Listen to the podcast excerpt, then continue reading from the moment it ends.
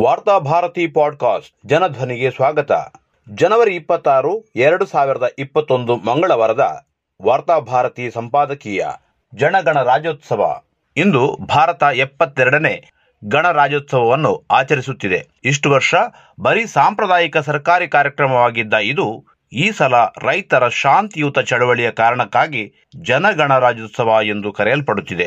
ಕಳೆದ ಎರಡು ತಿಂಗಳುಗಳಿಂದ ರಾಜಧಾನಿಯ ಹೊರಗಡೆ ಬೀಡು ಬಿಟ್ಟು ಅತ್ಯಂತ ಸಹನೆ ಮತ್ತು ಶಾಂತಿಯಿಂದ ಪ್ರತಿಭಟನೆ ನಡೆಸುತ್ತಿರುವ ರೈತರ ಬಗ್ಗೆ ನರೇಂದ್ರ ಮೋದಿ ನೇತೃತ್ವದ ಕೇಂದ್ರದ ಬಿಜೆಪಿ ಸರ್ಕಾರ ಎಂದೂ ಸಹಾನುಭೂತಿಯಿಂದ ವರ್ತಿಸಲಿಲ್ಲ. ಮೊದಲು ಅದನ್ನು ವಿಫಲಗೊಳಿಸಲು ಮಸಲತ್ತು ನಡೆಸಿತು. ಹೋರಾಟಕ್ಕಿಳಿದ ರೈತರ ಹಣೆಗೆ ಖಾಲಿಸ್ತಾನಿಗಳು, ಮಾವೋವಾದಿಗಳು, ಉಗ್ರವಾದಿಗಳೆಂದು ಹಣೆಪಟ್ಟಿ ಹಾಕಲು ಯತ್ನಿಸಿತು. ಕೊನೆಗೆ ಇದ್ಯಾವುದಕ್ಕೂ ರೈತರು ಜಗ್ಗದಿದ್ದಾಗ ಮಾತುಕತೆಗೆ ಮುಂದಾಯಿತು. ಹನ್ನೊಂದು ಸುತ್ತಿನ ಮಾತುಕತೆಗಳು ನಡೆದರೂ ಪ್ರಯೋಜನವಾಗಲಿಲ್ಲ.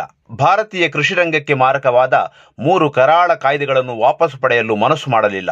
ಕೊನೆಗೆ ಸುಪ್ರೀಂ ಕೋರ್ಟ್ ಮಧ್ಯಪ್ರವೇಶ ಮಾಡಿತು.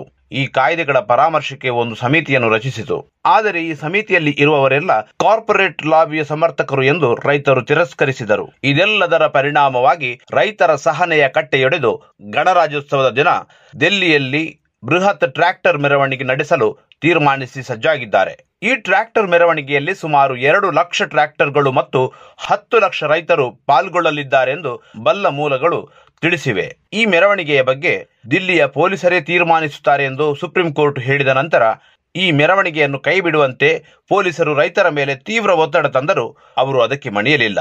ಹತಾಶ ಮೋದಿ ಮತ್ತು ಉತ್ತರ ಪ್ರದೇಶದ ಯೋಗಿ ಸರ್ಕಾರಗಳು ಈ ಟ್ರ್ಯಾಕ್ಟರ್ಗಳಿಗೆ ಡೀಸೆಲ್ ಹಾಕಬಾರದೆಂದು ನಿರ್ಬಂಧ ಹೇರಿವೆ. ಆದರೂ ರೈತರು ಎಲ್ಲಾ ಸಿದ್ಧತೆ ಮಾಡಿಕೊಂಡು ಮಂಗಳವಾರ ದಿಲ್ಲಿಗೆ ಬರಲಿದ್ದಾರೆ. ಗಣರಾಜ್ಯೋತ್ಸವ ಕಾರ್ಯಕ್ರಮ ಮಾದರಿಯಲ್ಲೇ ಟ್ರ್ಯಾಕ್ಟರ್ ಪೇರೆಡ್ ವೇಳೆ ರೈತಾಪಿ ವರ್ಗದ ಸಂಕಷ್ಟಗಳನ್ನು ಬಿಂಬಿಸುವ ವಿವಿಧ ಸ್ತಬ್ಧ ಚಿತ್ರಗಳ ಮೆರವಣಿಗೆ ತಯಾರಾಗಿದೆ.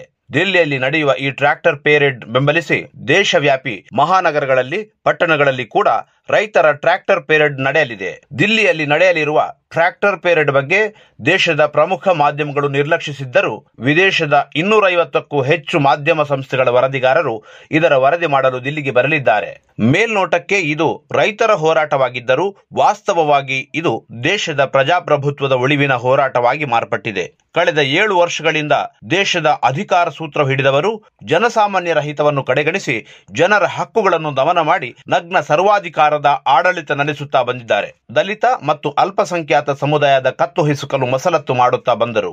ಕರಾಳ ಪೌರತ್ವ ತಿದ್ದುಪಡಿ ಕಾಯ್ದೆ ಮತ್ತು ರಾಷ್ಟ್ರೀಯ ಪೌರತ್ವ ನೋಂದಣಿ, ಅಂದರೆ ಸಿಎಎ ಮತ್ತು ಎನ್ಆರ್ಸಿಯನ್ನು ಹೇರಿ ಒಂದು ದೊಡ್ಡ ಜನಸಮುದಾಯವನ್ನೇ ದೇಶದಿಂದ ಹೊರದಬ್ಬಲು ಯತ್ನಿಸಿದರು. ಕೊರೋನಾ ಬಂದ ನಂತರವೂ ಇವರ ಧೋರಣೆಗಳಲ್ಲಿ ಯಾವುದೇ ಬದಲಾವಣೆ ಆಗಲಿಲ್ಲ. ಸರ್ಕಾರದ ನೀತಿಗಳ ಬಗ್ಗೆ ಭಿನ್ನಾಭಿಪ್ರಾಯ ವ್ಯಕ್ತಪಡಿಸಿದ ಕವಿ ವರವರ ರಾವ್ ಚಿಂತಕ ಆನಂದ ತೇಲ್ತುಂಡೆ, ಗೌತಮ್ ನವ್ಲಾಖ ಮುಂತಾದ ಇಪ್ಪತ್ತಕ್ಕೂ ಹೆಚ್ಚು ಬುದ್ಧಿಜೀವಿಗಳ ವಿರುದ್ಧ ಸುಳ್ಳು ಆರೋಪಗಳನ್ನು ಹೊರಿಸಿ ಜೈಲಿಗೆ ತಳ್ಳಿದರು. ಇವರೆಲ್ಲ ಎಪ್ಪತ್ತು ದಾಟಿದ ವಯಮಾನದವರು ಎಂಬ ಕನಿಷ್ಠ ಮಾನವೀಯತೆಯನ್ನೂ ತೋರಿಸಿಲ್ಲ. ಇದೀಗ ಇವರನ್ನು ಬಿಡುಗಡೆ ಮಾಡಲು ವಿಶ್ವಸಂಸ್ಥೆಯ ಮಾನವ ಹಕ್ಕುಗಳ ಮಂಡಳಿ ಭಾರತ ಸರ್ಕಾರಕ್ಕೆ ಆಗ್ರಹಿಸಿದೆ. ಹೀಗೆ ಭಾರತದ ಮಾನವ ಹಕ್ಕುಗಳ ಉಲ್ಲಂಘನೆ ಕುಖ್ಯಾತಿ ಈಗ ಜಗತ್ತಿನ ಗಮನ ಸೆಳೆದಿದೆ. ಇನ್ನೊಂದು ಕಡೆ ದೇಶದ ಆರ್ಥಿಕತೆ ಹಳ್ಳ ಹಿಡಿದಿದೆ. ಭಿನ್ನಾಭಿಪ್ರಾಯ, ಟೀಕೆ, ಸಂವಾದಗಳಿಲ್ಲದ ಪ್ರಜಾಪ್ರಭುತ್ವವು ಪ್ರಜಾಪ್ರಭುತ್ವ ಎಂದು ಕರೆಯಿಸಿಕೊಳ್ಳುವುದಿಲ್ಲ. ಪ್ರಧಾನಿ ನರೇಂದ್ರ ಮೋದಿ ಅವರಿಗೆ ನಿಜವಾದ ಪ್ರಜಾಪ್ರಭುತ್ವದಲ್ಲಿ ನಂಬಿಕೆ ಇದ್ದಿದ್ದರೆ ಶಾಂತಿಯುತ ಪ್ರತಿಭಟನೆ ನಡೆಸುತ್ತಿರುವ ರೈತರನ್ನು ಭೇಟಿ ಮಾಡಿ ಮಾತಾಡಬಹುದಿತ್ತು.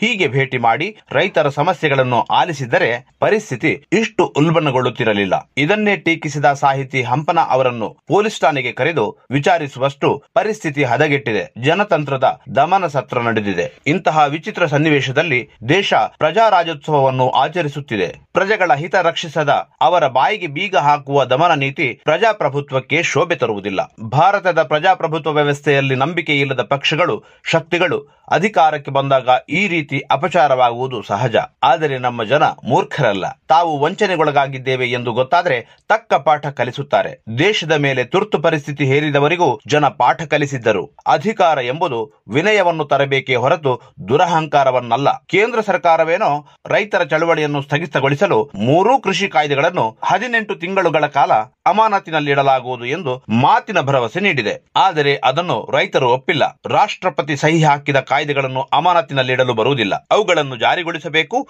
ಇಲ್ಲವೇ ರದ್ದುಗೊಳಿಸಬೇಕು. ಸರ್ಕಾರ ಈ ಪ್ರಶ್ನೆಯಲ್ಲಿ ಒಣ ಪ್ರತಿಷ್ಠೆಯನ್ನು ಬಿಟ್ಟು ಈ ಕಾಯ್ದೆಗಳನ್ನು ರದ್ದುಪಡಿಸುವುದು ಸೂಕ್ತವಾಗಿದೆ. ಪ್ರಜಾಪ್ರಭುತ್ವದಲ್ಲಿ ಯಾವುದೇ ಕಾಯ್ದೆಗಳನ್ನು ಮಾಡುವುದು ಜನರಿಗಾಗಿ. ರೈತರ ಹಿತಕ್ಕಾಗಿ ಮಾಡಿರುವುದಾಗಿ ಹೇಳುತ್ತಿರುವ ಕಾಯ್ದೆಗಳ ಬಗ್ಗೆ ರೈತರನ್ನು ವಿಶ್ವಾಸಕ್ಕೆ ತೆಗೆದುಕೊಳ್ಳದೆ ಮಾಡಿರುವುದರಿಂದ ಇಷ್ಟು ಪ್ರಬಲ ವಿರೋಧ ಬರುತ್ತಿದೆ. ತಮಗೆ ಯಾವ ಕಾನೂನು ಪೂರಕವಾಗಿದೆ ಎಂಬುದನ್ನು ರೈತರೇ ತೀರ್ಮಾನಿಸಲಿ. ಸರ್ಕಾರ ತಕ್ಷಣ ಈ ಕಾಯ್ದೆಗಳನ್ನು ರದ್ದುಪಡಿಸಲಿ.